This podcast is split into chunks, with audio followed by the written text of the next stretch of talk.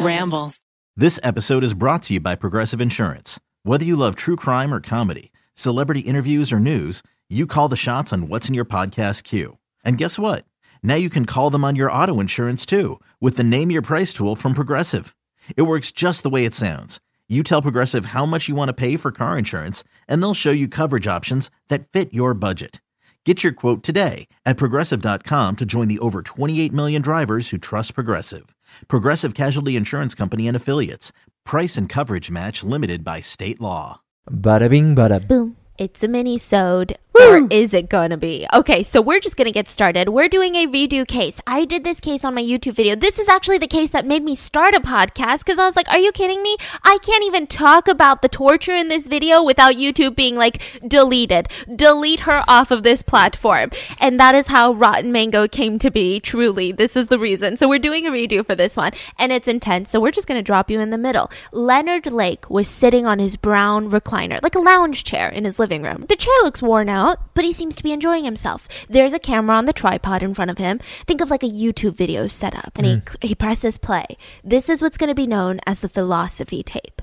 And he says, "Good evening, everyone. It's Sunday, October 23rd, very close to my 38th birthday. I'm starting this video without any script, but I feel like I should explain something. I'm starting at various phases of construction of a building. Hopefully, it's going to be a series of underground buildings. Well, mind you, the whole point of this is for a secret room. I guess if you could call it that. A jail cell, if you will. These are troubled times. There are wars. There's rumors of wars going on. There's going to be an imminent Holocaust that's going to wipe out most of humanity. The only survivors that will last are the ones that possess the foresight into building these bunkers, stocking them with food, weapons, money, and a way to stay busy. You know, a place to live out your sexual fantasies." See, here's the thing. Leonard Lake is a realist. He's 38 years old. He claims that he's a bit chubby. He's got not much hair. You know, he's got a bald patch right at the top of his face. He's just got like hair on the sides. He's not particularly attractive to women. He claims that he doesn't have all the traditional magnets, power, money, position, nothing. But the worst part in Leonard Lake's life is that he's still attracted to these women. He has nothing to offer, but he's got standards. All of the women that he has to have sex with have to be young. Sometimes even young as 12. But 18 to 22 is probably the perfect age. Petite. He wants them to be very, very skinny with long, beautiful hair. That's what he likes. But, and I quote, "This type of woman, by virtue of her youth, her attractiveness, and her desirability to the majority of mankind, simply has better options. There is no reason why a woman like that would be interested in me. So the simple fact, bottom line, is I'm a sexist slob. I enjoy using women, and of course women aren't particularly interested in being used." He said that? Yes. So he's self-aware. He's self-aware, but also incredibly terrifying. Yeah. So terrifying. So what he claims is that he wants to build this underground bunker. He wants to have like a doomsday prep. He wants food. He wants weapons stockpiled. He wants to be able to live out here because he is genuinely concerned that there's going to be an apocalypse that's coming to this earth. It's going to wipe out humankind. But you know, when he's down there, what is he going to do? Read a book? No way. He's got to have sex. But who would want to be stuck in this bunker with him? Not the type of girls that he likes, you know? So what he wants is an off-the-shelf sex partner. Those are his words, not mine. "I want to be able to use a woman whenever and however I want. When I'm tired or bored or not interested, I simply want to put her away. I want to lock her up in a room, get her out of my sight, out of my life, because I want to avoid all obligation to entertain or satisfy their whims of emotional whatevers." But Leonard Lake, he's thinking on his feet. These are not just sexual pros. There are other advantages. You know, she could be useful for mundane chores that I have to do. Cleaning the house, washing the dishes. A slave, really. Primarily a sexual slave, but a physical one as well. So such an arrangement, he realizes, is not only blatantly sexist, but highly illegal. And there is no doubt about it. Like, it just violates all human rights. And he says, and I quote, "violates all human rights and blah, blah, blah, blah, blah." He say, okay, yeah, I get it. It's yeah, blah, he's blah, like, blah, I blah, get blah. It. It's so messed up that I'm going to do this. Like, blah, blah, blah. What? So that's why he's starting Operation Miranda. He's been thinking about it for over 20 years, creating that bunker in Wilseyville, California, a tiny little unincorporated community in the mountains. And he based off of this name, Operation Miranda. You're thinking, who the fork is Miranda? Is that the person he's going to kidnap? There is a book called The Collector by John Fells. If you guys listen to Bacon a Mystery or Bacon a Murder, I did The Butterfly Collector, which I think is like a fan fiction of the original book, The Collector. It's a lonely young man who collects butterflies in his free time, and his obsession is a woman by the name of Miranda Gray, a middle-class art student. So he starts admiring her, and when I say admiring her, I'm saying he starts stalking her, but he can't talk to her because he has like no social skills. He's so nervous. So he wins this little small lottery, buys a large isolated house in the woods, but he realizes, wow, this is really boring. This house in the woods, I have nobody to share it with. What's the point of winning the lottery if I don't have a companion? So he decides to add Miranda Gray into his collection of pretty butterflies. And he kidnaps Miranda by drugging her with chloroform and throwing her into the cellar of his house. And he is convinced that she's going to end up loving him. Well, one thing leads to another, and Miranda dies. And the book ends with him saying that he plans on kidnapping another girl. So Leonard Lake is really moved by this book. I mean, this is his favorite book. So he takes his camera outside and he shows the people. He shows this video, right? He shows the camera where he's going to be building this bunker. There's actually this chainsaw that's ripping trees down actively right now. And he breathes into the camera microphone. I can hardly wait. So the type of guy Leonard Lake is, you're probably thinking, I know this type of guy, because that's what I kept saying. I know this type of guy. What is this type of guy other than a serial killer and a torturer and a rapist and a kidnapper? Because he's all of those things, right? But he sounds so much like an incel. Were you guys thinking the same thing, right? Because Leonard Lake went around telling people, if I die, I want to come back as a beautiful blonde, because they have all the power. So those of you who don't know what an incel is, you have been blessed, and I'm about to ruin this journey for you. So an incel stands for involuntary celibate. I feel like it's more in the news these days, especially in the true crime world, because we kind of associate mass murderers with incels. I mean, there is a connection. So the Sandy Hook killer, for example, he was, technically an incel. And is there an association of these people? So essentially, these are misogynistic heterosexual men that cannot get laid for one reason or another. And they're upset with society. They blame the women, they blame society for the reason that they cannot get laid. And it's incredibly toxic. They have communities on 4chan, Reddit. They even have like their own websites that you join, forums of people just talking about incel life. They have their own language, so they never say women anymore. They say femoids. Yes, femoids. What is it? Femoids are female robots that are just dying to have sex with chads. Now you're saying, well, what's a chad, Stephanie? Okay, a chad is an alpha male. You know exactly what I'm talking about. Like, they look muscular. They look just like my fiance. I'm kidding. Whoa, whoa. Don't expose me like that. They're really muscular. They've got that chiseled jawline. They're pumping iron. They're the ones that are like grunting really loudly at the gym. And you're like, bro, you're just repping the bar. Like, what's going on? It's not even that much weight. Mm-hmm. Those are chads. And femoids are just pretty much all women. But the truth is, like, are chads actually popular? I feel like chad is like a negative thing to be called chad, right? It's crazy, but incels believe chads are just the sexual goals of all women everywhere. And I can assure you, as a femoid myself, I'm not really into chads at all. Yeah, that's what I thought. Yeah. So they call women that are out of their league roasties. Ask me what roasties is, because this is insane. So it's short for roast beef. And it just assumes that this woman has had probably multiple sexual partners, so their vagina resembles roast beef. My God. And they call them roasties, which this is a fascinating point, because if you are dating one person and you have sex 1,000 times with that same person, you're not a roastie. But if you have sex one time with 1,000 men, you're a roastie, which to me doesn't make sense, but who am I, right? Yeah. These incels, they're very upset that some men can get more women. And their whole theory is that the only reason that other men get laid more than them is because they have unalterable biological traits. So these are jawlines, cheekbones, eye socket shapes that put men in different sexual class systems. It's not money, it's not personality, it's just the way that your face shape is. Not even your body? No. just your face shape. You gotta have like a chiseled jawline, because you can work out your body. You know, have they heard of Korea? Plastic surgery? Yeah, that's what I'm saying. So they have something called the 80-20 rule, which is 80% of women want to have sex with just 20% of the male population, the top chads, right? So under that, the rest of the 20% of women, they will have sex not by choice, but rather last-ditch options with something called betas, cucks, and normies. You did a lot of research. It was dark. It was dark times going down this rabbit hole. It was dark, okay? So these betas, cucks, and normies. So like I said, 20% of men are wanted by 80% of women.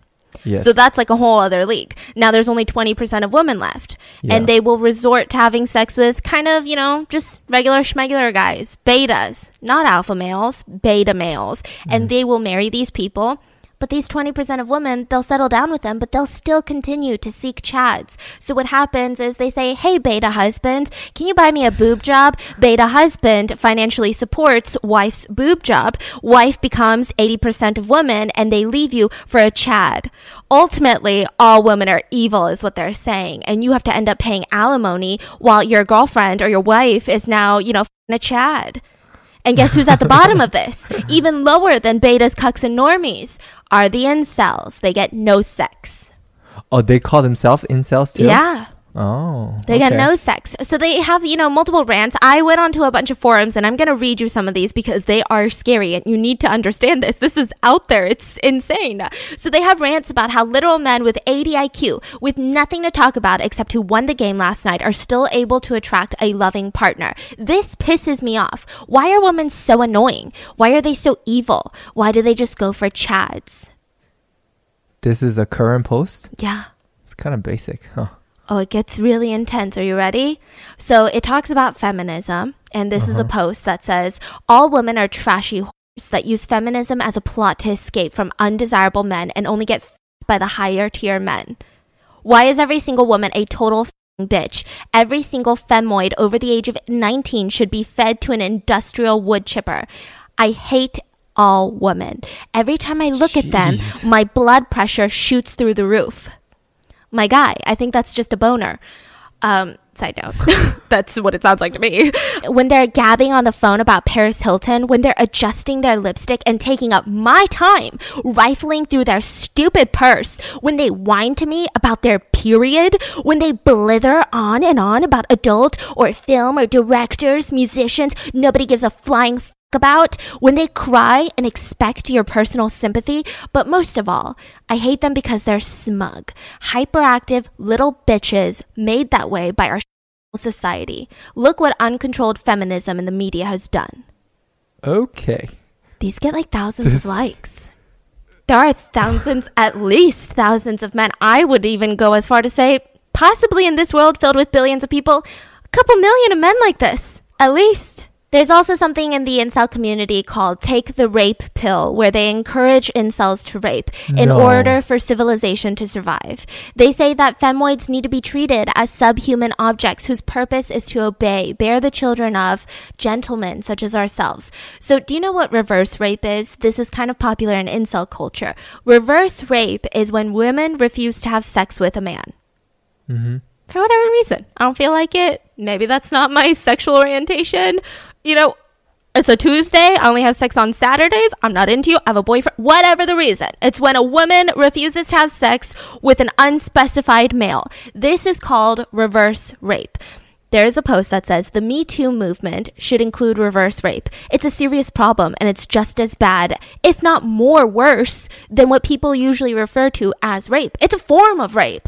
Reverse rape is often overlooked and ignored. It's when someone refuses to date someone because of their appearance, weight, race, because they're trans, or whatever other biased reason they may have. It's denying love and affection to someone who they would otherwise choose to date in an instant. But because of transphobia, fat phobia, racism, or other issues of oppression, they engage in reverse rape. It can be very harmful and cause lasting emotional trauma and insecurity. One more time. Did you explain what's reverse rape yet? Yeah, it's when a woman refuses to have sex with a man because of the way that they look, Victims of reverse rape, aka rejection, are still rape victims. What's so crazy is I feel like sounds like a bunch of losers get together and they found these very logical reasons to make themselves feel better. Yeah, like it's not out of this world. Like I can see why rejection is harmful in terms of maybe not you harmful. Get not harmful, but it hurts your feelings. Yeah, but they came up with these reasons. Yeah. Behind it and these terms behind it. Yeah. When he says logical, he doesn't really mean logical. It just means, you know. No, like in their mind. Yeah, in their mind. It makes sense in their brain. Yeah, it's crazy. And they keep like egging each other on. That's why this culture is so toxic, the incel culture. They said victims of reverse rape are still rape victims. It's a serious matter. And it makes me so depressed to see it always overlooked. And we're just not taken seriously. Here's one last one that's terrifying. And this one got a lot of likes. I am sick of seeing women jogging in yoga pants. I went out today as usual for my early morning jog. Everything was fine for the first few minutes or so, but my mood was completely ruined when I saw a group of femoids jogging in front of me, wearing their tight, somewhat transparent yoga pants, as if they're trying to lure orbiters towards them. It pissed me off. I mean, these bitches were not really jogging to be fit. They're just putting on a charade to show themselves off to sexually frustrated men like me. Degenerates with their little slut pants have the audacity to say shit like, don't sexually objectify me. You know what? Go yourself. No one gives a shit if you're sexually assaulted because you idiots deserve it for wearing slutty clothes in public. So I think that's the problem with Leonard Lake. But instead of staying an incel like a lot of these people in these toxic communities, which I am very terrified to tell you does exist to this day, and it's only growing bigger, it seems. But he doesn't just stay there. He actually surpasses over into the violent side. So there are incels who then become violent rapists or abusers. There are incels who become mass murderers. And there are incels who become rapists and serial killers. And that is the category that Leonard Lake falls into.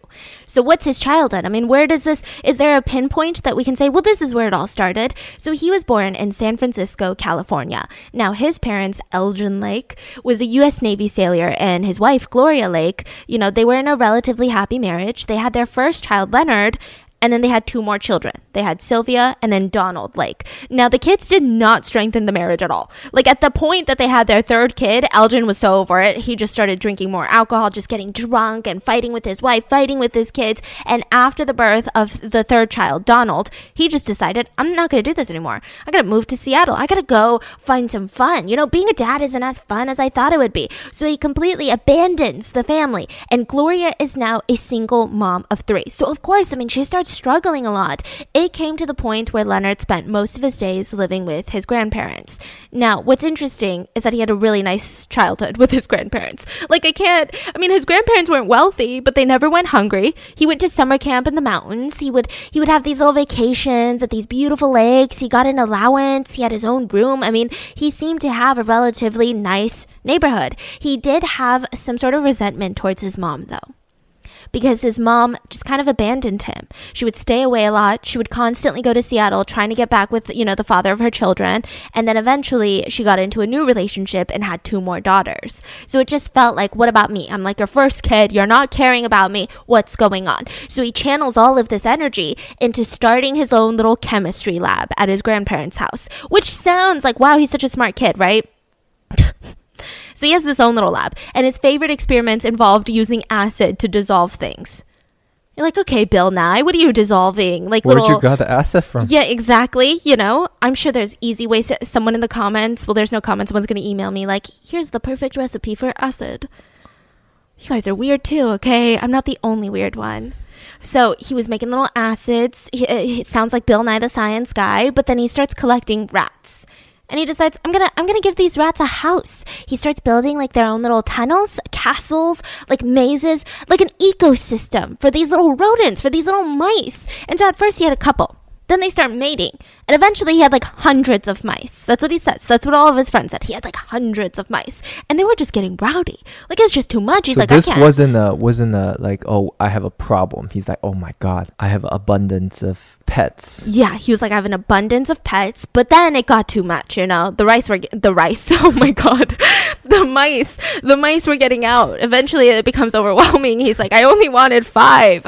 I didn't want 500. So after all of the care that he put into this, he decided that the only solution was to dissolve the mice in acid, dissolve their little bodies. A lot of his friends saw this happening and they said that all of these mice turned into a nasty green liquid and the smell was horrifying, but it seemed like Leonard enjoyed this process. He wasn't like, oh my God, what have I done? He wasn't like, oh no, that's not what I thought was going to happen. I thought they would just die painlessly. He was just like, haha. Very creepy stuff. I mean, that's like red flag number 1. And then he got into photography. He was like a little photographer. He loved that. His grandparents got him a camera. He started taking pictures of his sisters everywhere. So he would actually sneak into the sisters' rooms and start taking pictures of them while they were changing. So he would catch them nude, and they had no idea. Now, there are some allegations that they did find out, told their grandma, and the grandma did nothing about it. There was also allegations that Leonard Lake would proposition his own sisters into performing sexual acts on him. I don't know if this was true. I don't know if it was declined or accepted, so we're just going to leave it at allegations. Other than that, there was one person that Leonard Lake absolutely hated. So like I said, he has one younger sister, and he's got 2 half-sisters and a younger brother. He hates his younger brother, but not because it's, oh, this is the only other, you know, male sibling competition that I've got going on. It's because Donald Lake had been in this huge accident when he was little. A train hit him. That's a huge accident, right? So he suffered serious head injuries, and Donald Lake, ever since he was young, was disabled, and he received welfare. And Leonard thought that that was nasty. He said, welfare? People who take from the system should be punished. What? Leonard said, if I could poison the water supply of every single person on welfare, I would do it. Because they're leeches. They're better off dead. They're burdens to everyone. Very, again... you think it has anything to do with that he has to take care of? He doesn't have to take care of Donald. There is no, record of him taking care of Donald. If anything, it seems like Gloria babied Donald a lot. So maybe that is like the jealousy that spurs. But, ever since then to when he gets older, he has this hatred for people on welfare. Just even if they are I get it. If it was they didn't need welfare and they're just cheating the system, that's one thing. But these people genuinely needed welfare. Like they were genuinely disabled. Something had happened to them. But he was so upset. Just so upset. So right after high school, Leonard decides, I'm going to join the freaking military. So he jumps from base to base, and eventually he ends up in South Carolina, and he meets his first wife by the name of Karen Lee Mainzerman. And she was 18 at the time, and they had this instant connection. They moved to California together. They get married. And Karen said that the first few months of marriage, and I quote, we're average. That's not starting strong, okay? But soon she started noticing some strange things about her newlywed husband. First, he would openly joke with his other Marines, because he joined the Marine Corps, that he wanted to sell his wife to them. Like, how much would you pay for, a night with my wife? In front of her. And she would just kind of oh, Leonard, just being Leonard. I mean, she would laugh it off because this might be some sick, twisted joke. We never talked about it. Why would he? There's no way. Maybe he's just trying to seem, like a macho man. But it was uncomfortable. So Leonard starts, making her wear revealing clothes, just always showing as much skin as possible, incredibly controlling after marriage. He just wants to make sure that he knows everything that she's doing. And she tried to go along with it, but it was hard. So she was pretty relieved when he got stationed in Vietnam. So he gets stationed there, and his job was to repair radar machinery. But he would tell anyone who would listen after the war that he enjoyed Vietnam because he enjoyed killing people. Now, he wasn't out in the jungles, he wasn't out watching villagers die because that's, a big, big thing that happened in Vietnam. He was just repairing stuff in the base. So is he lying, you're saying? There is the PTSD of a lot of his colleagues did die in war, right? But he's saying that he went out there and he killed a shit ton of Vietnamese troops, which was a lie. Because that wasn't his duty. His duty was straight up to repair radar machinery inside the base in Vietnam. And he would brag and he would say, the toughest part isn't about killing someone. It's not putting a bullet in their brain. The toughest part, the worst part, is zipping up the body bag. Not because you've got to see a dead body, just because it's a nuisance, You got to get the zipper gets stuck. I'm going to zip it all the way up. And it's just, that's the worst part about killing someone. Fascinating. So while other Marines had PTSD, Leonard wanted to be traumatized. It's like he wanted these experiences so bad that he started imagining them. And it went even further. He would even imagine his wife back at home cheating on him. Like, he would just imagine it in his head. There was no proof of it. If anything, people who knew Karen was like, no, Karen would never, right? But he would just imagine it to the point where he had to go to the military psychiatrist. He was like, I can't take it anymore. My wife is cheating on me. I'm going crazy. So this is when they diagnosed him with hysterical neurosis and impending schizophrenia, and said that you were no longer allowed to be working on radar machinery. You're going to be stuck in the hospital, and then when you're finally like safe to fly back, we're shipping you back home because you are too much. Like, this is not okay. So when he gets back home, his behavior only gets stranger. He decides, I'm going to invade a storage area to steal government property as payback for discharging me from the war. He didn't even know what he wanted, but he called everything from that point on an operation. He's going to the grocery store to buy eggs. Operation Eggs. He really wants to continue his little Marine or whatever mission. Exactly. Like, he's so obsessed with everything became Operation Miranda. Like, everything was an operation to him. So he called it, I don't know, Operation blah, blah, blah. And he failed. But the whole time, Karen's like, maybe you shouldn't have, tried stealing government property to begin with. But he's like, no. The reason that I failed is not because it was locked up well. It's because I had diarrhea. So for the next couple of days, all he ate was chocolate, because he read somewhere chocolate causes constipation. And he says, well, if I'm constipated, I won't have diarrhea and I can go steal government property. This is all very bizarre, right? Like, he needs help, right? But he's not getting it. So then with Karen, he starts administering something called, and I quote, controlled beatings. So they would sit in a room. She wouldn't do anything. It's not a fight. Not saying that that excuses it, but, in most cases of abuse, it wasn't a fight. It wasn't an escalated emotional situation. He would just sit there and he would slap her on the face slightly, and then harder, and then he would punch her, and then he would punch her twice. So it's controlled. Like, he's controlling the level of force in this beating. And then every slap, every punch, he would ask her, do you enjoy the punishment? And she would be forced to say yes. And what was his goal in this? Just to have her be submissive. He said that this is going to help our marriage, is controlled beatings. Jeez. And so again, 18-year-old Karen, she's trying to stick with this, but then the abuse gets worse. He keeps telling her, like, mid-sex, like in the middle of doing it, he would say, well, I need other partners. Like, you can't even make me climax anymore. She's like, okay, what? Like, imagine how damaging this is, on top of everything that's going on. The only book that Karen, his wife, was allowed to read, you guess it, The Collector. And she was confused. Like, if she was reading any other book, it could be the Bible, it could be like the most, we talked about The Nanny, right? The giggling nanny, Nanny Doss. She wasn't allowed to read like romance novels, but like, she could be reading something so innocent and he'd be like, no, what I say, you're only allowed to read The Collector. Very bizarre. So he had what she claims is a God complex. Like, if you were to ever say, oh my God, he would say yes, but he was dead serious. Like, totally not as a joke. Like, you'd say, oh my God, yes? Oh my. Well, don't say it. Okay. That is really annoying. Imagine someone does that in real life. Yeah. And every single time you're just like, oh my God, I want to punch you. Oh, there, I did it again.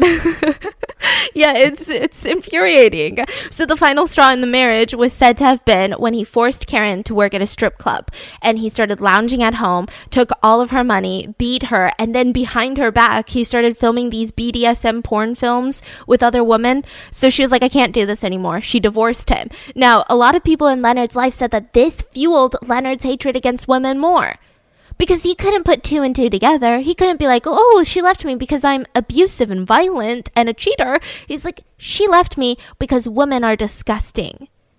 So after this divorce, he starts drifting aimlessly. He's like taking odd jobs here and there. He's dating more people. And all of them at one point, like at some point in this relationship, they start getting alarmed by him. Like, at first, he's really nice. He's very normal looking, honestly, because I know, like, when he talks about himself, there's like the sense of like, I'm balding, I'm fat. But when you look at a picture of him, and I'm trying to say this unbiased because I hate him, he doesn't look horrendous. Like, he would look like a nice guy. Like, yeah, he looks chill. But he would seem nice, and then he would try to convince you to do sex work, and then he would convince you to take these nude photographs, and then he would want you to convince your friends to pose for these nude photographs, and then he would start talking nonstop about fantasies for snuff films. He said that the dream is to have sex with someone and kill them when he climaxes, all on camera. It would be the ultimate sexual high. So, of course, all these women say, that's funny. Wouldn't you go to prison for murder? No. I would never risk my freedom. That's why I always carry cyanide pills. I'll kill myself before I lose my freedom. The only friend in Leonard's life seemed to be a man by the name of Charles Gunnar, and this friend was super close to him. This was the best man at his first wedding. Leonard would call Charles a whale because he was overweight. That was his nickname for him. In Leonard's eyes, Charles was like the worst person in society because he was living off of welfare. He would go out of his way. Yeah. But his friends with him? Yeah. Bizarre. Yeah. And so he would go out of his way to, flirt with Charles's wife right in front of Charles. They would go on these hikes on their off days. And he would choose like the most, athletically strenuous hikes. And he would just yell at Charles, like, you're so fat. Why can't you climb this hill? Like, it was just bizarre. This whole friendship was bizarre, right? So during all of this, he's still trying to get nude photos of women, right? Anyone he sees, anyone that's pretty on the streets, he wants nude photos of them. And the best way that he did that was with his friend's goat. So this goat is interesting. It's an all-white goat, but it had like this horn sprouting in the middle of its forehead, which you're thinking, okay, it's a unicorn, right? But you find out that during the first few months of this goat's life, there was a surgical procedure done. Some allege that this horn was just sewn onto the goat's head as a baby, and it just kind of, mended skin over time. But it's not natural. But it did look like a unicorn.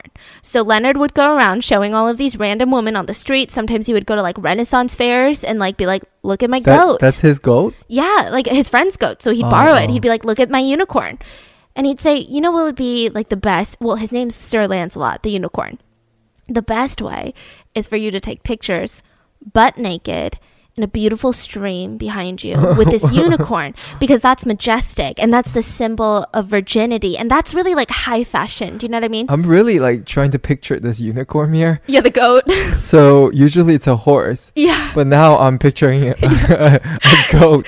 It's like when you're like, Mom, can I buy a unicorn? And they're like, we have unicorn at home. This is the unicorn at home. Yeah, from Wish. Yeah, it's budget. Yeah, it's a budget CGI. Yeah, and it's kind of small, right? Yeah, and it's kind of like stonky. Yeah. Yeah. Sir Lancelot, the goat. And the woman would take photos? Some of them would. He would approach girls as young as 12 years old. He'd say, how high fashion. You could use these for like your modeling portfolio. And a lot of them did. Now, it was creepy. He would try to sexually harass them during these photo shoots. And his favorite way of doing that was tell them that their nipples weren't pink enough. And he would grab a little tube of lipstick and put it on his finger, rub a little bit on his middle finger, and start rubbing them on the woman's areolas without her consent. And he's just like, I'm just a helpful photographer. This is for the best pictures. Yeah. So then he meets this woman by the name of Carolyn Ballas, but she goes by the name Cricket. That's her nickname. I don't know why. So Leonard meets Cricket, and she was a teacher's aide, and something about her instantly attracted him. Like, they just got together. She was about 5'7". She had this dark hair, blue eyes, had flowers in her hair the day that they met. And sexually, for once, they were kind of a match. She loved having new people in their bed. She loved bondage. She loved BDSM. She was like one of the few women that he met that posed confidently for these pictures. Other girlfriends are like, I don't really like, what are you going to do with these pictures? Like, what if we break up? But she was just like, do it. Let's take pictures here. Let's take pictures there. I mean, meanwhile, he's like talking to a teenager, and she's okay with it. She's like, yeah, fuck around. I don't care. That has never come out of my mouth before, okay? And this Leonard would send pictures of Cricket to this teenager that he's in a relationship with, talking about how they're going to move in together, they're having sex, he would send pictures of them doing it, trying to get this teenager jealous. I mean, it was just, all of this is bizarre. Cricket and Leonard were constantly bringing new people home. Leonard would have sex with them on one-on-ones, and then he would tell them about how he wants to have sex with his half-sister, Janet. And they're like, what? I just came here for like a menage a trois, and you're telling me that you're you have incest fantasies? What is going on? Like, I got to get out of here. So this is happening in San Francisco with Leonard. So then who is Charles? Because I feel like a lot of people who know the name Leonard Lake also knows Charles Ng. And this person is born on the other side of the world. He was born in Hong Kong. Now, the Ng family... Yes, the Ng family, they had 2 daughters, and they really wanted a son. So they keep trying, and finally, it was a Christmas miracle. Charles Ng was born December 24th on Christmas Eve. Now, Charles's dad, Kenneth, he worked hard. He was a believer in taking care of his family. Like, he let all of his relatives stay with him when they needed it. So they had this 2-bedroom apartment in Hong Kong. The parents stayed there, the 3 kids, they had 2 grandmothers living with them, and 2 aunties who needed a place to stay. It was intense. But the family never went hungry. They even had a car, which in Hong Kong was like, you're rich if you had a car at that time. So Kenneth buys this piano. He wants to make sure that all his kids are educated well, take lessons. Very typical, dare I say, Asian thinking, right? Like, that was kind of the environment that he grew up in. Now, during the trial of Charles, a lot that will be brought up is that he was beat by his parents. But when you look at the culture... But so does 99.99% of kids at that time. Yeah, so. In Hong Kong. Yeah. So there was like this argument of... I think it's a better argument if you say, well, he was not beat growing up. See how he turned out, you know? Yeah. Just like... In that time, at that culture, like... Yeah, that time, that culture was very different. So it was kind of this argument of, well, that was in Hong Kong, and most kids in Hong Kong did not grow up to be serial killers. So can we bring this argument to the American U.S. courts? How does that work? So there was that argument. So he was beat up as a kid, especially for getting bad grades. It wasn't like his dad was an alcoholic who would just use his kid as a punching bag. It was like, why did you skip class? I'm going to beat you. Charles was obsessed with martial arts. He said, you know, fork school. I don't care about grades. I love Bruce Lee. I want to be the next Bruce Lee. So he starts just practicing like all of these martial arts at home, and his parents are just getting more and more annoyed. And they're like, you're throwing away your education. Why are you doing this? And the only other thing that Charles was interested in was having pets. Very differently from Leonard. Like, he wasn't into like having mice and killing them and dissolving them in acid and turning them into green liquid. He was obsessed with his pet chicken. Do you know where this story is going to go? So he had this pet chicken. Loved this. Oh no. I know exactly where this is going. Loved this pet chicken. Okay, this is very much giving me Robert Picton vibes. It's the saying that don't play with food. Oh no. So don't act like you guys don't eat chicken. Unless you guys are vegan, then I commend you. You guys are amazing. I eat chicken. So he has this pet chicken. And it would just pee everywhere. So at first, his family was like, okay, fine. It's a little bizarre that you have a pet chicken, especially in the middle of the city in Hong Kong, in our apartment, not a farm, but do your thing. But that chicken would pee everywhere, on the mattress, in the hallway, in the kitchen. And then one day, Charles comes home, and his parents are cooking it on the stove. And he was beyond traumatized. He was so upset, so disgusted. Did he stop eating chicken? No, he wasn't that upset. That was probably the most traumatic thing that initially happened. He wore these really thick glasses, probably got bullied for it, so there's that. And he started acting out more. He would beat up kids in the park. He would write these super sexual letters to his teachers. He would mix chemicals in classrooms to start fires at school. So eventually, this Hong Kong school was like, I know that you guys are paying us this really intense tuition, but you gotta go. Like, we're expelling this kid. He is too much trouble to handle. So his parents, they're like, this is a disgrace. No other Hong Kong school is going to take him because his records are going to be sent over. He tried to burn the school down. What kind of school is going to be like, yeah, let's just bring him in. We can fix him. No way. So they send him to live with his uncle in the United Kingdom. And his uncle called and said, I can't do this. Like, I can't handle this kid. He stole from his classmates. He's causing trouble. I'm an embarrassment in my town now. Like, what have you guys done with this kid? So then they call up another auntie, and she lives in San Francisco, California. So they're like, please, like, he's about to be in college now. Can he just go to community college? Can you just keep an eye on Charles? We'll pay you for it. So Charles gets sent to San Francisco on a student visa, and he starts attending college there. But, I mean, he didn't like any of his other grades. It's not just going to magically like college. So he decides out of nowhere that he's going to walk straight into the U.S. Marine recruiting station right before his 19th birthday and enlist in the U.S. Marines. You're thinking the same thing I'm thinking. I thought you had to be a citizen. like you got to be a citizen to fight for this country, right? Not saying that you should be. I'm just saying I thought that that was the law, right? Yeah. But the speculation is that the recruiter forged the documents because he wasn't a citizen. So there is somewhere out there a birth certificate that shows that Charles Ng was born in Indiana. And this is going to be a huge part of this whole shenanigans because he could have been deported before the serial killings happened, but he wouldn't be. And then it'll happen again. The recruiting officer was like, up here. We need another one. We need to get this guy on the team. He's into martial arts. He's going to be the next Bruce Lee of the U.S. Marines.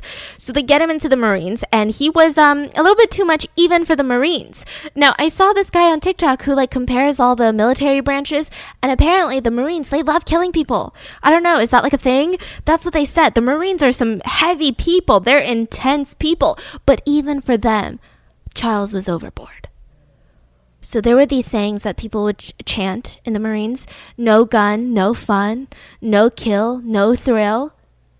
You know, they would do these during drills. But Charles, he would recite it nonstop. He'd be in the shower, no gun, no fun. He'd be laying in bed, no kill, no thrill. Someone would say, hi, good morning, Charles. No gun, no fun, no kill, no thrill. Like a broken record. He would just recite it nonstop. You would think that that's a red flag. But on his reports, he was considered a, and I quote, outstanding weapons handler. He becomes the butt of the joke in most of these Marine communities because he was Asian. So there was a lot of racial slurs that were thrown off by this. And he got pissed. Who wouldn't be pissed? So he decides he's going to steal weapons from the facility as revenge. So the way that it works is that when you're in the Marines, they house all the weapons that you're given. So just because your supervisor gives you a grenade, it's not like you can just take it home. You can take it off base. Like these all have to be accounted for. So when you're not actively using them, there's like this warehouse, this 24/7 guarded quarters with all of the machinery, and they have lockers, and it's intense, right? So Charles, he takes turns being a guard at this facility, and he decides to concoct this plan that he's going to get involved, a conspiracy of sorts, with a couple other guards to steal weapons, dynamites, hand grenades, TNT. Like he was going to sell them on the black market as a big you to the Marines, because think about it. Imagine the huge profits. U.S. Marines weapons? Are you kidding me? People would pay top dollar for this. So that's his plan. But he gets caught doing it. So after he gets caught, he's like, well, I can either stick around and get sent to military prison, which I've heard is worse than any type of prison, county, state, federal prison, military prison. Oh God, you're screwed. So he's like, I gotta go. I gotta flee. So he has only a couple of comrades that he trusts, and he approaches one of them, and he's like, I gotta go. What do? I don't have a place to go. Like, my family's not gonna take me. And this guy says, well, I know someone. Oh, man, what's his name? Leonard Lake in California. He's an ex-Marine, too, so he's probably gonna take you in. You know, we've got that code of brotherhood. Ex-Marine, always a Marine, once a Marine. You get it. He's a huge survivalist. He has this isolated place, and I think he's building a bunker, last I heard. Yeah, I'm sure you could work there, help him build his bunker for free housing. That'd be cool. Yeah, I can give you his number. So he gets on a plane from Hawaii, where he was stationed, to California. Now, you're thinking what I was thinking. If you didn't watch the Golden Age of Hijacking episode, that show of the hostages, the planes were not the safest back then. You would think that he'd get stopped at TSA, but there was no TSA. So he just like got on the plane, went to California. The military didn't stop him. And he calls Leonard Lake, and Leonard was like, I'm 100% down to have a friend. And this duo was a match made in hell. They start bonding on one thing. They like violent sex, and they like violent sex with unwilling women. How does that topic even come about? So they like to rape. Yeah, they like to rape people violently. And they start finding rape victims. A woman would come forward, and she said that she was a sex worker at the time, arranged for her services. And she meets Leonard. He takes pictures of her, and they were about to get it on. But she's like, oh, let me go use the bathroom, right? She goes to the motel bathroom. When she gets out, there's Charles just lunging at her, throws her onto the bed, and starts frantically stabbing the mattress around her body, and brutally raped her while Leonard watched and probably took pictures of this whole process. And at the end, they paid her, and they said, this is something we do all the time, but we usually kill the girls that we've been with. But I like you, so we're not going to kill you. Leonard also starts developing more of an intense taste for his photographs. Instead of just nude photographs with Sir Lancelot, the goat unicorn, he now wants women to wear completely white makeup, dark, like completely white foundation, and dark eyeliner, long wigs of hair, and wanted them to pose in a pre-dug grave. He wanted them to look like they were dead inside of this grave. So, like, are you saying he's into dead people? Seems like it. It's just bizarre. Mm. Now, this is where it gets crazy. There's going to be multiple arrests on this. I can't even explain. So the first arrest happens because the FBI was working with the Mendocino County Sheriff's Office, which Mendocino County, there's a lot going on there apparently. Charles was known to be a fugitive from the U.S. Marines. There have been some speculation that he was in California because his aunt was living in California. That's where he came from before he was recruited. He had illegal guns. When they went through his Hawaii base, locker, they found tons of dynamite that he was storing, timer weapons that he had stolen from the Marines. So they're thinking, oh God, this guy's dangerous. We got to find him ASAP. We can't let something bad happen. So April 18th of 1982, going through witness statements, they find that Charles Ng was at a local motel. And the FBI, they start zeroing in on him. And they chase him, they follow him, and stalk him to a ranch where him and Leonard Lake were staying. So they bust the place. They find a plethora of handguns, rifles, fully automatic rifles, hand grenades, TNT, silencers for guns, tear gas, several boxes of ammunition. It was a lot. So Charles and Leonard both, they're arrested for the first time.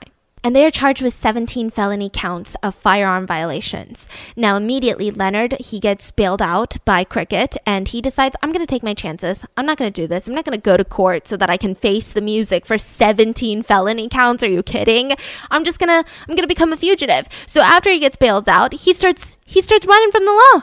I'm going to miss my court date. I'm not doing this anymore. Full-on fugitive status. Now, Charles Ng, he is not going to get bail, and he would now sit in military prison. This is a rough, high-security military prison for the next 26 months. And during this entire time, he would be writing letters to Leonard to pass the time. Leonard would even send him pictures of naked women to help him pass the time. Now, as a fugitive, Leonard Lake is doing the absolute most. He's moving from place to place. He's selling weed. He's trying to find a third partner for his relationship with Cricket because that's so important when you're a fugitive. You're like, threesomes. His new dream was to get two women pregnant at the same time. He was like, what a kick that would be. Now, nobody was really down. Even if they were attracted to Leonard physically and Cricket physically, anytime they saw Leonard and Cricket together, it's like they would fight nonstop. And it was just about dumb stuff. It's like kids.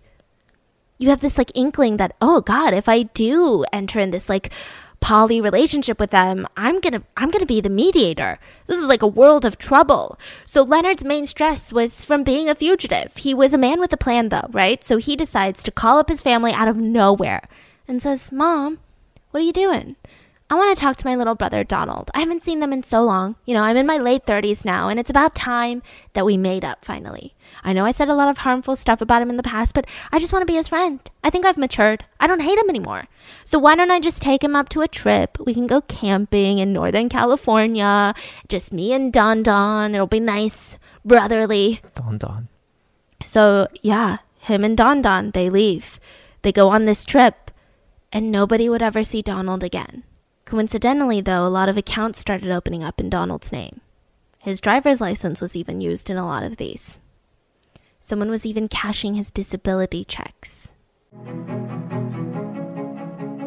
Nobody likes to run uphill. That's like my least favorite part. You want to run downhill. You want to feel the breeze. You want to feel that smoothness. But uphill, it's a battle. It's exhausting. And you know what reminds me of that? Paying off debt, especially debt with high interest rates that result in minimum monthly payments that keep me in endless cycles of debt. That is an uphill battle that just never ends, and it can feel exhausting and overwhelming and like, what do I do?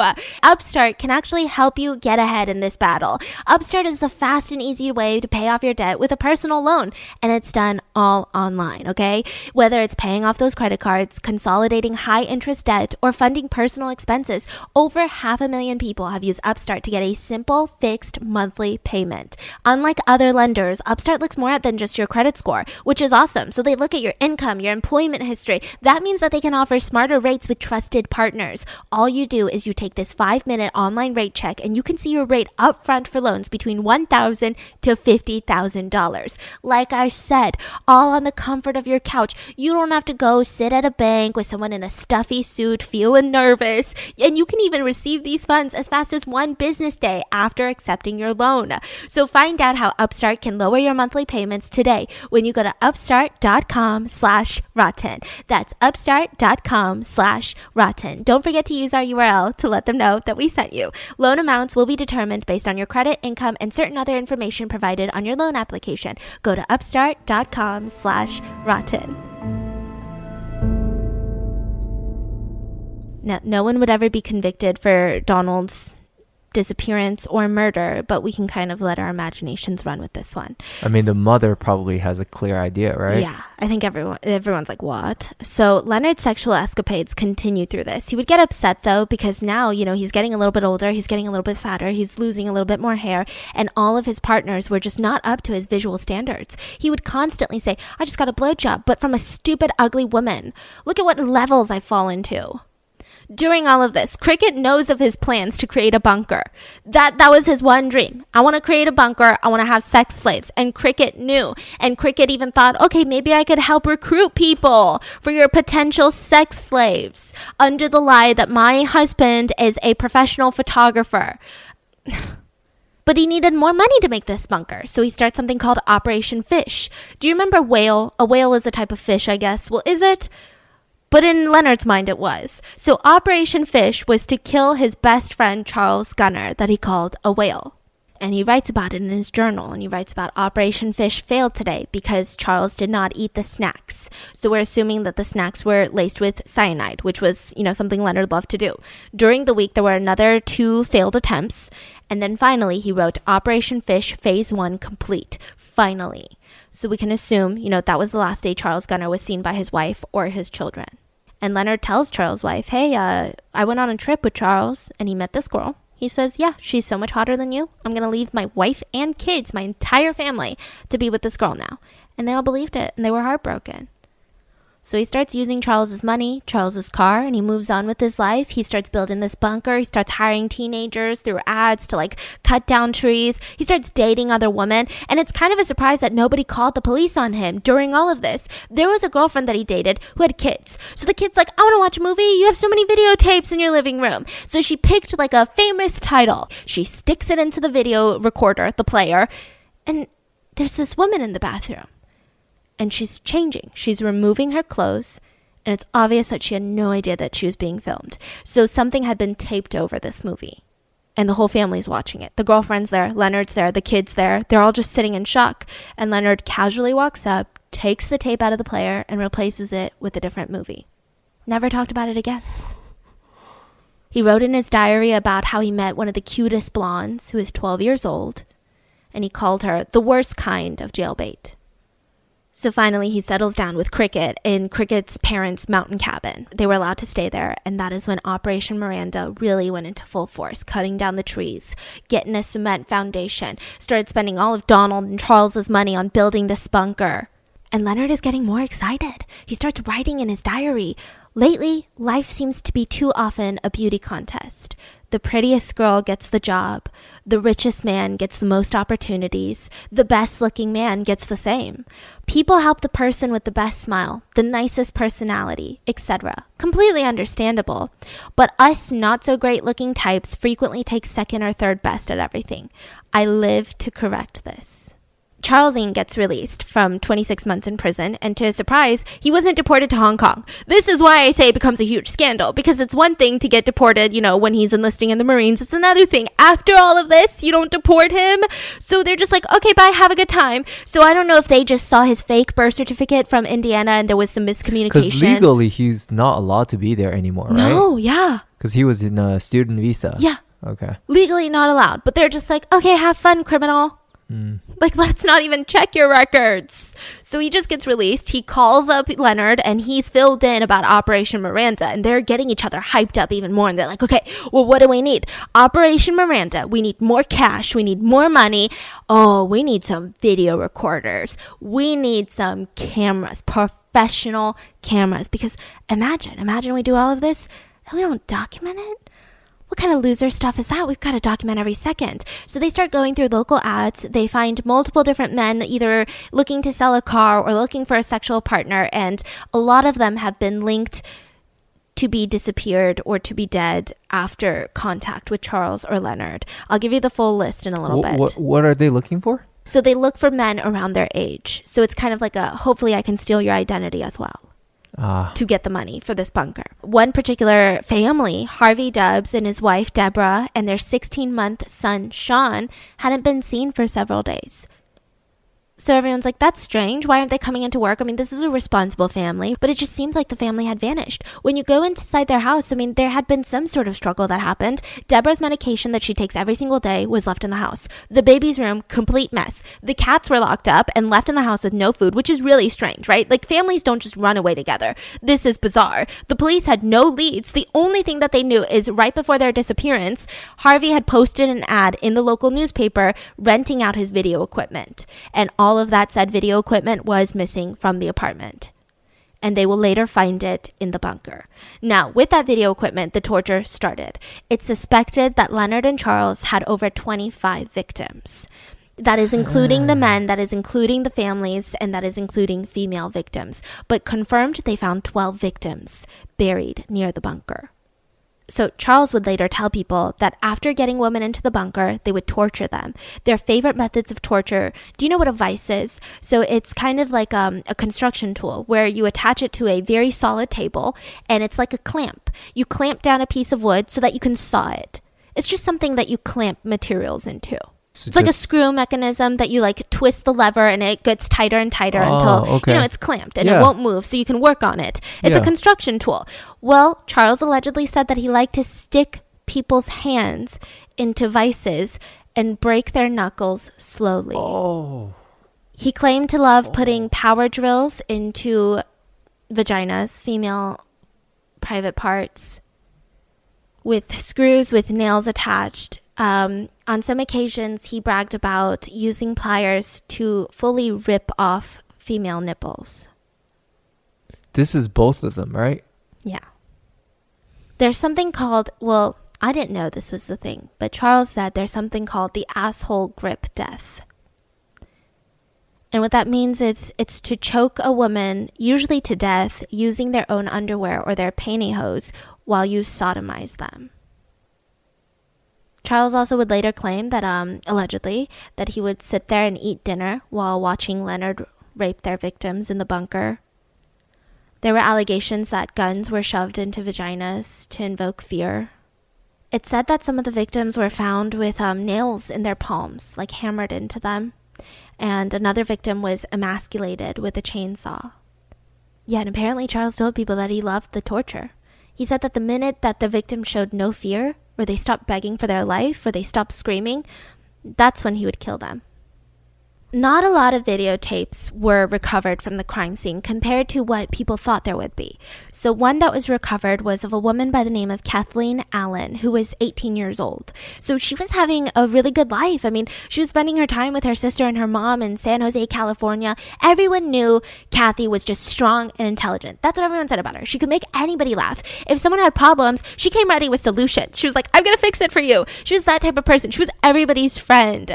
So she worked at the local supermarket to try to support her family, and she had this boyfriend by the name of Michael Sean Carroll, who was 23 years old, and he worked at a pizza restaurant. So finally, Michael's like, come on, Kathy, like, move in with me. And she finally decides, maybe it's time for the next step. So they get this motel room while they're looking for a permanent place, and they're staying there.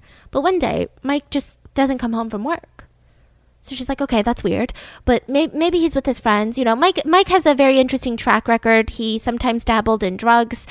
Sometimes he was abusive, so it wasn't the most out-of-norm thing. She waits a day, but her friend calls her and is like, hey, Michael just called you at work and said that he has problems in San Francisco, near Lake Tahoe. He needs you to meet him in Lake Tahoe. I think someone's going to pick you up from the store. They said that they're going to come pick you up, drive you to Lake Tahoe because I think Mike's been shot or something. She's like, what? This is so bizarre. Like, who is he messing with? Why is he shot? What happened? So she's like, okay, well, I got to go. So she gets into this stranger's car. And the next thing we know, she's sitting in a brown recliner, like a lounge chair. The same one where Leonard made his philosophy video. And she had her hands tied behind her back, her legs were tied together, and she was in a state of shock. And Leonard told her, Mike owes us, and he can't pay. So now we're going to give you a choice, Kathy. This is probably the last choice we're ever going to give you. You can either go along with us, you can cooperate, you can do everything we tell you to do willingly. And in approximately 30 days, we'll either drug you, blindfold you, and make sure that you have no idea where you are or where you're going. We'll take you to the city and let you go. But if you don't want to do that, if you don't want to cooperate, we'll probably shoot you in the head and take you out and bury you in the same area we buried Mike. So she's told on camera that her boyfriend is dead. Is he dead? Yeah. So they tell her, we'll probably have you write some letters to your friends and family, telling them some bullshit story that you guys moved to Timbuktu. While you're here, we're going to keep you busy. You'll wash for us. You'll clean for us. You'll cook for us. And you'll F for us.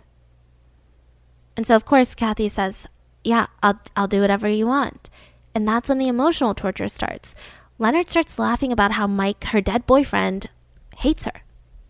He's telling me on and on about how you're lame and he was going to break up with you anyway. He told me that he got a blowjob from this strange woman at the motel before we killed him.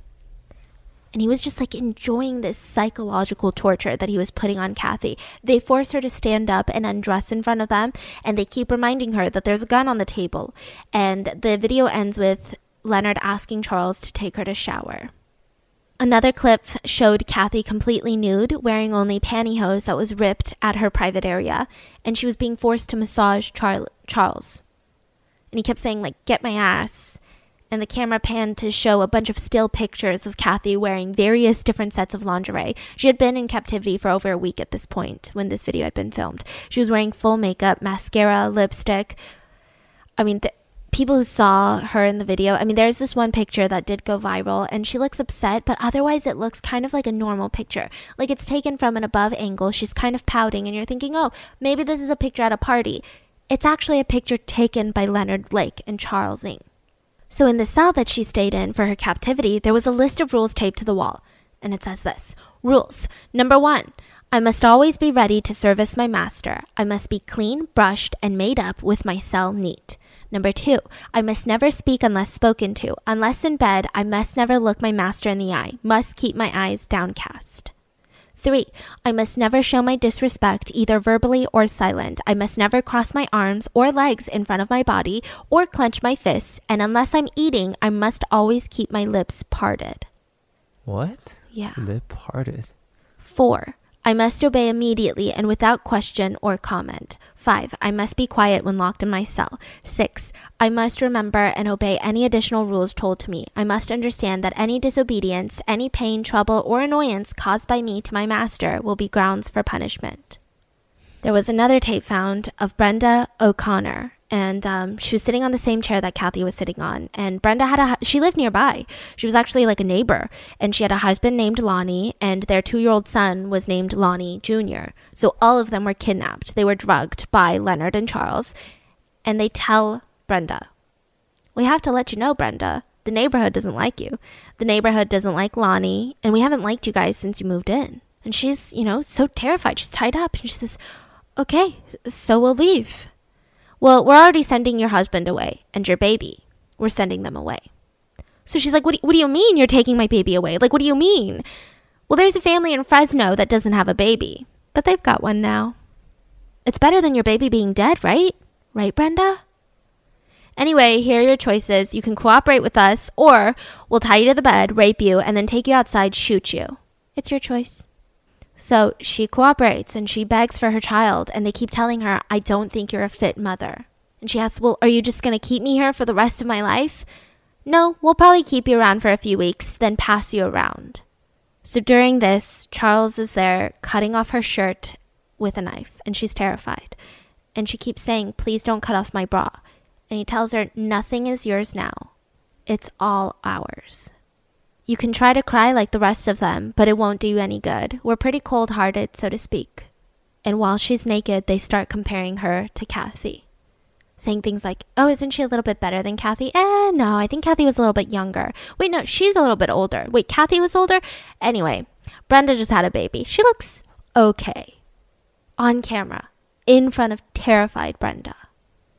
There was a clip found of Deborah Dubs, the one whose husband was selling the video equipment, and the police say that she had been assaulted to the point where they think that she would not have survived her injuries.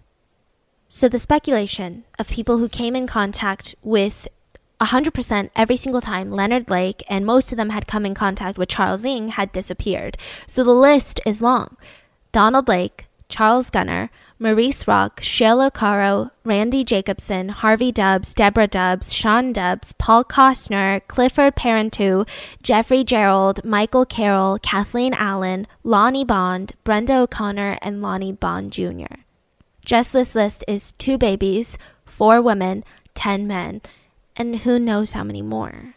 With some of these victims, Charles would allegedly claim that they would release them into the forest, a lot of these men, naked, completely afraid, and they would hunt them down. They loved to, make these guys feel like they got away, but then they would show up and they would kill them. They would burn their bodies. There was an incinerator found in the bunker, and then scatter the ashes around the property. They would bury the bones. They would try to make the bones brittle enough to dust them into powder. Allegedly, about 45 pounds of bone remnants were found. So I don't know what happened, but Charles decided that he needed another vice, the little thing that you screw to hold things down from a construction store. So he goes into one, and instead of paying for it, he decides he's going to steal it. And so he steals it, walks out of there with this heavy vice, pops the trunk of the Honda that he also stole with Leonard from a dead person, from someone who has disappeared, who has a missing persons report out, puts the vice in there, and that is when the sales clerk is like, hey, what are you doing? So Charles is like, oh, I'm caught. So he runs. He flees on foot. Now, Leonard has been in the store. They were together the whole time. So Leonard's pissed. He goes up to the sales clerks and he's like, oh, God, that's my friend. He probably forgot to pay for it. Let me pay for it. Please, let me pay for it. So he's busy paying for it. But one of the sales clerks already decided, I'm going to call the cops. I mean, this is so shady. These guys are so shady. So the cops get there within minutes and they're looking inside of this open trunk. I mean, it's just completely open. And they see the vice. They're like, it's a stolen vice. There's the vice. They also see what looks like a small clutch in the trunk. So they open it up and there's a handgun. So the police are not having this. They're not into this. And Leonard walks out and he's like, whoa, what's going on? I have the receipt. No need for the police or to arrest my friend. I already paid for the vice. It's fine. It was just a misunderstanding. Mm-hmm. Okay, well, who does this car belong to? Lonnie Bond. Okay, but he runs the plates. And the plates show that it should be registered for a Buick, not a Honda. So someone had switched the plates. Why are these plates not on a Buick? That's strange. So the cop is like, that's illegal, right? To switch plates on a car. So give me your ID. I got to arrest you. So Leonard gives him the ID of one of his potential victims, not his real ID, because he's a fugitive from the law. Remember the firearms charge, right? Now, Leonard looks so much older because the license says that he's 26, but Leonard was 38. Mm-hmm. So the cop's like, that's weird, checks the gun registration, and it's registered to the person on the ID. So he's like, okay, all of this is so strange. I just got to arrest you for owning an illegal weapon. There's a silencer on this gun. That's illegal. The license plates are all messed up. Let's go. So they get into the car. He's arrested, and he's being taken to the police station. Charles has disappeared. He's running. Oh. And when they take the Honda in, it gets even weirder. The Honda is now licensed to someone else entirely, Paul Costner, who had disappeared. So we've got the license plate of someone else, the car of somebody else, a license ID that doesn't look like him. How many identities are going on right now? So once Leonard's taken into this police station, they find a receipt on him. And it was signed by Charles Gunnar, another person to add to the equation. So these people are all missing. Yeah, so they're like, this is strange. What's going on? So they sit him down in the interrogation room and he says, okay, I will tell you guys everything. My name is Leonard Lake. I'm a fugitive from the law. I have a firearms charge out against me, felony charges. And my friend who stole the vice, his name is Charles Ng. I'll give you guys the full confession as long as, can you get me a pen and paper and a cup of water? I wanna write a note for my wife.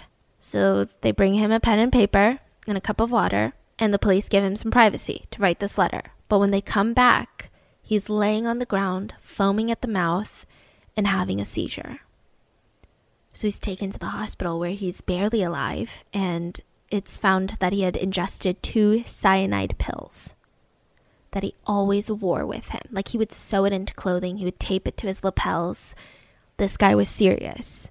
And so now the police are left with another puzzling thing. Is he dead or he's alive? He dies. Oh, okay. Yeah. The police are wondering, okay, we just thought that maybe that's a stolen car. What kind of guy kills himself over a stolen car? The note said, "Dear Lynn, I love you. Forgive me. Freedom is better than all else. I'm sorry. Mom, Patty, and all. I'm sorry for all the trouble. Love, Leonard." So they're like, who's this wife? Let's look up his marriage certificates. They find Cricket and they reach out to her. They're like, we want to search the place that he was living in, right? We've got these warrants. Where is it? And she's like, oh, that's my dad's cabin. It's super remote. Like, I'm really busy right now, but I could totally take you tomorrow. Like, I would give you the directions, but you would get so lost. You have to take these back roads and then you're going to miss the entrance. And I can take you guys, all the police there tomorrow. Like, I'm going to be super cooperative, but I can't go today. Now the police tell her straight up, you cannot go before we go. You know that, right? And she's like, don't even worry about it. So the next day when she agreed to meet the police to guide them to the bunker, to the cabin, she comes late. So they're like, why are you late? What's going on? And she says, oh, I probably should let you guys know I did go to the cabin. Why would you do that? Oh, because it was just so dirty. I wanted to tidy it up. This, I think, also fuels the speculation that there were more victims, that there were more videotapes, because, I mean, the fact that they would journal and document all of these things, but we could only find, 2-3 clips here and there. It's just all so shady. She probably trashed everything, right? Yeah. And they had a big incinerator there. So they searched the place. The cabin was not hard to find at all, okay? They're like, this is the place? Like, she knew what she was doing. This was not that remote. They found bullet holes, stains all over the place, blood stains. The bedpost had hooks to tie someone up, spread eagle. Inside of the dresser were just a plethora of women's lingerie. A lot of them had dark red blood stains. Mattresses were heavily stained with dried blood. The incinerator was super suspicious. Inside of the tool shed, there were 21 photos of 21 different women hung up on the wall. Young women. Some of them were nude. Some of them weren't. I mean, the police are thinking all things. Like, is this a trophy list of all the women that they've killed? Thankfully, a lot of them were still alive. They were able to trace a lot of them down, and they were still alive. They also find a treasure map drawn to show where little treasures were buried. Now, this is not out of the norm for doomsday preppers. They like to bury food. They like to bury money, right? But a lot of the stuff wasn't so innocent. So that's when they dig up these plastic paint buckets with sealed lids, and that's where they find Leonard's journal. The videotapes of Kathy and Brenda and of Deborah were found. They found photo albums of more naked women. They found other journals.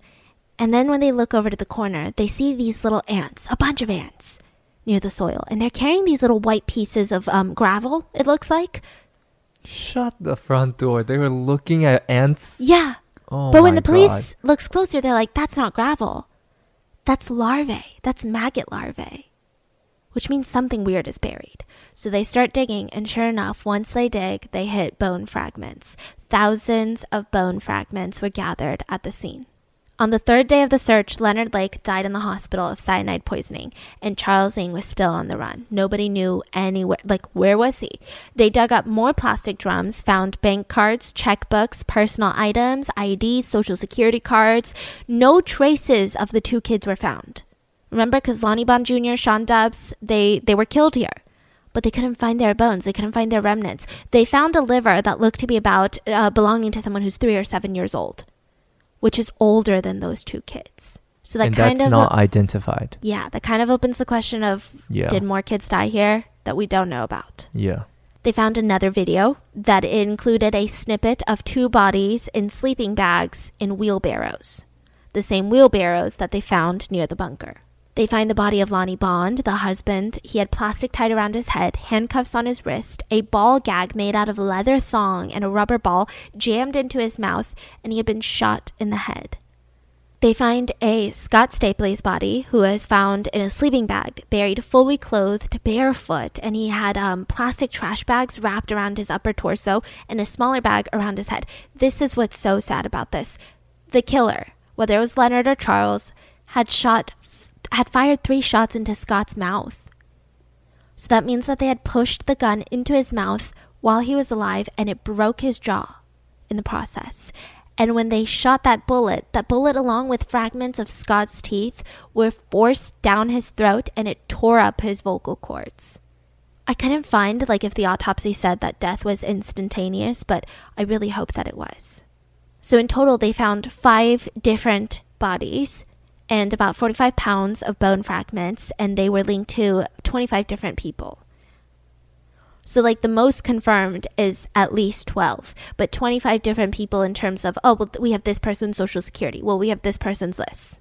So the hunt for Charles got intense. The FBI is looking for him. Everyone's like, this guy is dangerous. He's got connections in Canada. He had a sister living in Canada at the time. He has connections in, the United States, Hong Kong. He's a fugitive. He's on the run. And the thing that would bring Charles down was a tin of salmon. So he actually made it to Canada under a fake name where his sister was currently living and starts kind of staying with her. So he goes to a grocery store and he steals some salmon and 2 liters of Pepsi and starts walking around, stuffing more canned soup into his pocket. Sugar, other foods, slipped them into his backpack, and he walks out of there without paying. Now, 2 of the security guards, they saw this. So they follow him, and they say, hey, you're under arrest. We got to look inside your bag. And as they're looking, he's like, okay, let me get you my ID. You can arrest me, right? So he grabs into his bag, and instead of taking out his ID, he pulls out a gun. So these 2, security guards, they just tackle him. They're like, this is life or death. He's going to kill us. So they tackle him. The gun fires 2 times. The first time, it doesn't hit anyone. The second time, the bullet hits one of the guards' fingers. And he said it was so painful. He had Charles down in a chokehold, but he felt like something was hammering into his hand. So Charles was arrested in Canada for attempted murder, robbery, and possession of a firearm. So once he gets arrested, the United States is like, we want that guy. Okay, thank you very much. And he finds out that Leonard Lake is dead. And of course, Charles puts all of the blame on Leonard. He says, I might have been in those videos, but Leonard Lake, he's the one that killed them. I didn't know they were dead. He said that he was just going on walks with these tortured victims. That's it. I don't know. What do you mean? They're like, what about Lonnie Jr., the baby?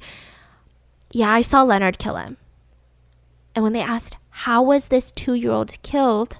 Charles said that Leonard put this 2-year-old's head between his thighs and just started twisting the upper body, holding the head down. So in Canada, Charles went on trial for attempted murder, and he was found not guilty of attempted murder. But he was found guilty of assault and robbery. I guess legally it makes sense because technically the gun discharged. It's not like he tried to kill them actively. It's just a little weird. So he was sentenced to 4.5 years behind bars. But the United States was like, we got to extradite the shit out of him because we're trying to charge him for 12 different murders. And he wanted to avoid this at all costs. And during this process, he started getting too close to a cellmate. He even drew pictures for this cellmate. So one of these pictures was Leonard holding a whip in one hand, whipping Kathy, and masturbating in the other hand, and there was a little caption bubble of Leonard saying, I love you, Kathy, I really do. There was a camera set up on a tripod, and behind it, Charles was eating a bowl of rice saying, rice, dinner time. That doesn't really sit right with me. There were more drawings of bestiality. They did own a German Shepherd, so who's to say if these happened or didn't? It's all up in the air, etc. But the cellmate kept all of these and turned this in to his lawyer to try to see if he could get less time for being like a jailhouse source. Now, to be fair, he was in jail for sexually assaulting a young boy, so I don't really feel like, he's a hero, but just keep it in mind. He also told the cellmate that they raped Deborah after stealing her husband's video equipment, and she was, and I quote, good to my D. Also stated that it was easy to kill holes. That's what he referred to women, holes. But it was hard to kill children. And he said that Leonard, tried to convince him it's like when Nazis were given puppies to kill as training practice. This is that. Killing kids is good practice for the future. Charles, of course, would later claim that all of these are lies from the cellmate who just wanted to get out of prison. And all of those drawings, that's just satire. You guys don't have a sense of humor anymore? That's what he claimed. So Charles gets extradited to the United States, and he played the justice system like Oh my gosh, like any other. He would stall his case for close to a decade, over a decade actually. I mean, he did this by constantly firing his legal defense that was assigned to him. The whole thing would cost taxpayers $20 million. This is one of the most expensive California criminal court cases, and it would take place in Orange County. Even though most of the crimes took place in Northern California at the time, Orange County had a good amount of Asians. So they felt like, we can't get this wrong. We got to put him in a place where they've seen Asians before. Is that really why? Yeah, because they're like, if we do it in... Well, sometimes the relocation had to do with the fact that the case was too well known. They couldn't find any impartial jurors in Northern California, so if they were going to move it to Southern California, might as well pick a place where there's a little bit more Asians. Because they just didn't want to screw it up, because that would cause a lot of tension, I'm sure, between different governmental entities.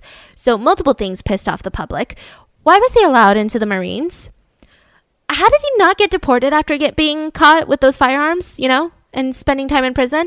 Why did the prosecutors give Cricket full immunity for her cooperation? She was never arrested. She was given full immunity, and her cooperation did not do that much. Really wasn't like star witness. Especially because in another videotape, Cricket was pretending to be Cheryl, one of the dead women buried on the property. She was role-playing as one of the victims. Yeah, so it sounds like she's full on into this, right? Yeah. She was part of this whole thing. Yeah, and it was her parents' property that this was all happening on. The trial was a show. Charles had to wear a shock belt because he was out of control. I didn't know those things. Like, really. Shock belt. Yeah. Under his like his outfit, and they could just control it and shock him. Like electrocute him, really. What? Yeah, like he was that out of control. The witness in Canada was supposed to testify in the United States, his cellmate, right? The one that got all the pictures and stuff. But he got into a really suspicious car accident right before the trial and died. And most of the trial was about Leonard Lake. So the jury was getting frustrated. Like, we get it. Leonard was disgusting, but he's dead. You know, like, what does that have to do with Charles? They would bring in, like, all of Leonard's ex-girlfriends that have never even met Charles. And so the jury was getting frustrated with this. Charles somehow got access to a cell phone and got one of the jurors' numbers, her phone number. I mean, this is crazy because the jurors were so severely protected from the media that their names were never released. None of this. They were known as like juror number one. And it was, I know a lot of cases are like that, but this one was hardcore. They were like privacy over everything. But he found out her name and her number and kept calling her. How is he so powerful? Like, for what? So finally, he was found guilty of 11 of the 12 murders and sentenced to death. California has not had any executions since like 2006. So as of now, he remains alive and on death row. Oh, is he? Yeah. Alive and on death row. Mm-hmm. Wow. This whole thing is... This guy's scary. This guy scares me. I think it's the fact that he's so nonchalant about it. So nonchalant. And I think what's interesting is I do know that a lot of serial killers, you know, and a lot of rapists, it's like a power thing. They have a hatred against women. But this is so bizarre. They maintain some relationships. I mean, it's just very much, very incel culture. Mm-hmm. It's not just like a psychopath wants to kill every woman that he sees. I don't know how to explain it. This just makes me so terrified. I don't know what's more terrifying, this crime. Yeah, I mean, this crime. But also, if you go down the incel rabbit hole, if you go on these forums, it is so scary to see how many people genuinely think this way. And that is why it's so scary these days. Exactly. Like, you never know. You might bump into one at Trader Joe's and you are like, oops, sorry. And they're like, going home, writing these blog posts about how this femoid in yoga pants deserves to die. You're like, geez Louise, I'm scared. So, I mean, I hope you guys enjoyed this. Definitely not a minisode. I gotta stop doing that. And I will see you guys on Wednesday. Bye.